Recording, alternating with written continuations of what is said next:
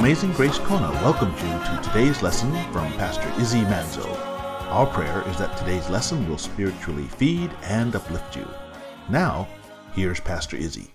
Well, guys, would you turn in your Bibles to Romans chapter 7?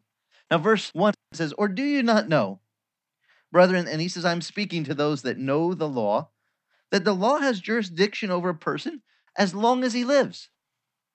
If you're wondering, do you have to go to court for a traffic ticket? Yes, you do. The law has jurisdiction over you. Well, like it or not, until you die. As soon as you die, do you need to appear in court for your traffic ticket or for whatever charges you're being brought up? No. As soon as you die, the jurisdiction of the law is ended. The law is just given for while you're alive. So, this idea of death is critical for us to understand. To have new life, I have to learn something here. Let's see what he says. He says, Listen to this. For the married woman is bound by the law to her husband while he is living. But if her husband dies, well, then she's freed. She's released concerning her husband. When we marry someone, we say, What God has joined together, let no man put asunder. This is a contract, a vow. We take each other as husband and wife till death do us part. When you enter into that, you are married until death separates you. So then, verse 3 if while her husband's living, she's joined to another man, and it says she'll be called an adulteress. But if her husband dies, she's freed from the law so that she's not an adulteress. After your spouse dies, you are allowed to remarry. Your marriage vows last until death do you part. And I only say this because their spouse dies and they're internally they're torn up. Especially the guys. The Bible says it's not good for man to be alone. You're not an adulterer because you remarry. You are freed. And it doesn't matter how much time passed. As soon as they've died, you are now freed. The freedom from law and its power is ended at death. That's the point he's making. Is it important for me as a believer to recognize that I need to have death to get free? Let me read on. Therefore, my brethren, verse 4. Remember, whenever there's a therefore, what's it there for? You're building on the thought, what he just said. Therefore, my brethren, you also were made to die to the law through the body of Christ, so that you might be joined to another, to him. See, once you died, you're now free to be joined to Christ. You have to have that death so that you can have the freedom. And once you're freed, you can be joined to him as to him who was raised from the dead, in order that we might bear fruit for God. Now we get to come into having a fruitful life. You know, so many Christians, they struggle and they don't have fruitful life. You know, the Bible says the fruit of the Spirit love, joy, peace, patience, kindness, gentleness, self control, such things as the. Against such things, it says there is no law. When you walk in these fruits of the Spirit, what kind of rules do I have to tell you to get you to treat people right if you're walking already with love and peace and patience and kindness with people and gentleness and self control? I don't have to give you rules because you already are going to follow the spirit of the rules because you'll have the fruit of the spirit. But in order for us to become fruitful, truly to bear fruit for God, he says you must die. Now, I know this isn't popular to teach in our culture a life where we actually say, Death to myself so that I might live a fruitful life for others. But let me show you. In John chapter 12, Jesus said, verse 24, Truly, truly, verily, verily, in the King James, it says, I say unto thee, unless a grain of wheat falls into the earth and dies, it remains alone. But if it dies, it bears much fruit this is something that if you've grown up in farming, you understand this concept. If you say, I got this piece of wheat, one little kernel. You guys know what a grain of wheat looks like? Little seed about this big. I got this little seed of wheat. I want to keep this. I never want to lose this little seed of wheat. In fact, I'm going to put it in a little glass jar and put it up on my shelf and just admire it. What a cute little seed of wheat. You know, if you said that to someone really grew up on a farm like I did, I'd be thinking you're a cuckoo because that little piece of wheat is nothing. in of itself. But if you take that little piece of wheat and you put it into the earth, what does the little seed do? We don't look at one seed as, wow, that's a treasure. We look at its potential. We go, take that little seed and stick it in the earth, put some water over it, let it be in the earth. Those of you that have the privilege of watching the Learning Channel, I love those little photography things where the glass is there and the little seeds there, and you're looking at it and it goes.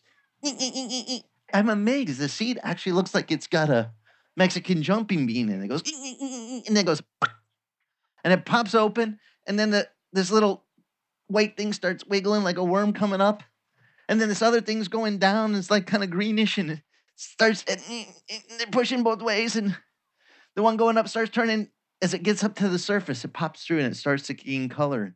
The other one stays white and goes spreads out, and the roots grow. I love how when they they film those things, it gets all the way up and pops up, and then the plant opens and it flowers and it seeds and it. If you would to watch a piece, one little kernel of wheat, how much wheat kernels can one kernel produce? If you don't know this, that one little seed will go into the ground and put up a plant that will put out these stalks of wheat. And they have heads, what we call head on each stalk. And each head can have 30, 50 kernels to it and it can have multiple heads of wheat. It can make hundredfold, two hundredfold from one little seed. We don't go hang on to that seed. That's ridiculous. Bury the seed. But Jesus points out now, this is to an agricultural society. They'd understand this. Unless that seed goes in the ground and it dies to itself, it no longer retains its identity. In fact, if you look at the little camera, just wait just a couple frames into it, you will notice that as soon as the thing splits open, what happens to the actual hull and the body of the seed? It begins to be absorbed into the plant and it disappears. It dies. It dies a death and it morphs into something. And this is what Christ is trying to teach us through the words of Paul. When Paul is saying, you have to die so that you can live. Jesus taught it directly. Unless a seed goes into the ground and dies to itself, it can't live. Now, hear these words if you can today, because this is really the point of the message. In John chapter 12, verse 25, Jesus says, And he who loves his life loses it. He who hates his life in this world, it says, will keep it to eternal life. But if anyone serves me, he must follow me, for where I am, there my servant will be also. And if anyone serves me, the Father will honor him. You want to gain your life in this world? What do we have to do? We have to lose it. We have to quit being so worried about retaining our identity of our greatness. Everyone, look at me. See my packaging? Look at this kernel. Isn't it a nice kernel? I'm such a great piece of wheat. Jesus You need to die. You have to die to yourself so that you can now be birthed into what He wants to make you into a fruitful life, a life that bears more fruit than you will ever bear on your own, being that one individual. You try to hang on to your life in this life, and guess what? You'll lose it. You lay down your life like Christ did, that's when you start to experience life for what it really is. By the way, a spiritual truth is a spiritual truth, whether it's quoted by a spiritual person or not. It's still true, isn't it? It doesn't take away the validity of the truth. So Jesus said, if you know the truth, the truth sets you free. Some of you are not free. Your whole life is all about retaining you, living for you. And it's not free. It's not a free life. It's a life really that becomes self centered and bondage. And you don't actually get to experience that simple truth of what Christ said. Want to gain your life? What do you have to do? Lose it. When you're willing to lose your life, that's when you really gain it. Jesus said, Deny yourself, pick up your cross, and follow me. He didn't say, Deny yourself, pick up all your stuff and your cross, and then follow me. I don't see that anywhere in the words of our Lord. But I do see our Lord saying, if you'll lay down your life, then you'll gain it. Will you lay down your life? Will you let go? You know, some of you, the reason you haven't moved forward is because you're hanging on to your hurts, your life, your problems, your things. And if you would just let yourself hear these words from God's Spirit, that you just need to die to that. Because once you're dead, you'll be freed from whatever hang up it is that you're hung up on. Whatever has been hanging you up for all this time, whatever hurt it is, as soon as you died, they're done. So why not just choose to listen to Jesus and die now? Get it over with so you can move on. Right? Isn't this about how to move forward? How to experience life abundantly? But some of you, you haven't let the words of Jesus sink in that you have to die. And unless that seed dies, it remains by itself. That little kernel wheat can go, I'm going to stay a kernel wheat. I don't want to lose my identity. I don't want to be burst open. I don't want to have life springing on me. I'll just sit here on the shelf and be a little piece of wheat. Do you know I know Christians that are just like that?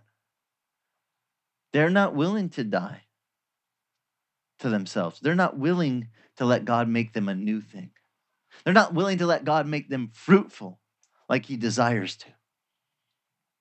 You want to be fruitful? Die. Let Him make you new. And truly, you'll experience what I'm talking about. If you haven't experienced what I'm talking about, it's because you haven't died. You haven't gone to God and said, Look, God, I'm laying my life on your altar. Here I am. I'm going to present myself a living, holy sacrifice. Take me. I die in you. So now that I can live in you a new life. And that's what he wants you to do. Amazing Grace Kona thanks you for listening to today's lesson. You can listen to today's lesson or any of the radio lessons on iTunes titled Celebrate the Lord. And if your travels take you to Kailua Kona on the big island of Hawaii, come visit us. We meet Sunday mornings, 9 a.m., on the beach at the north end of the old Kona Airport.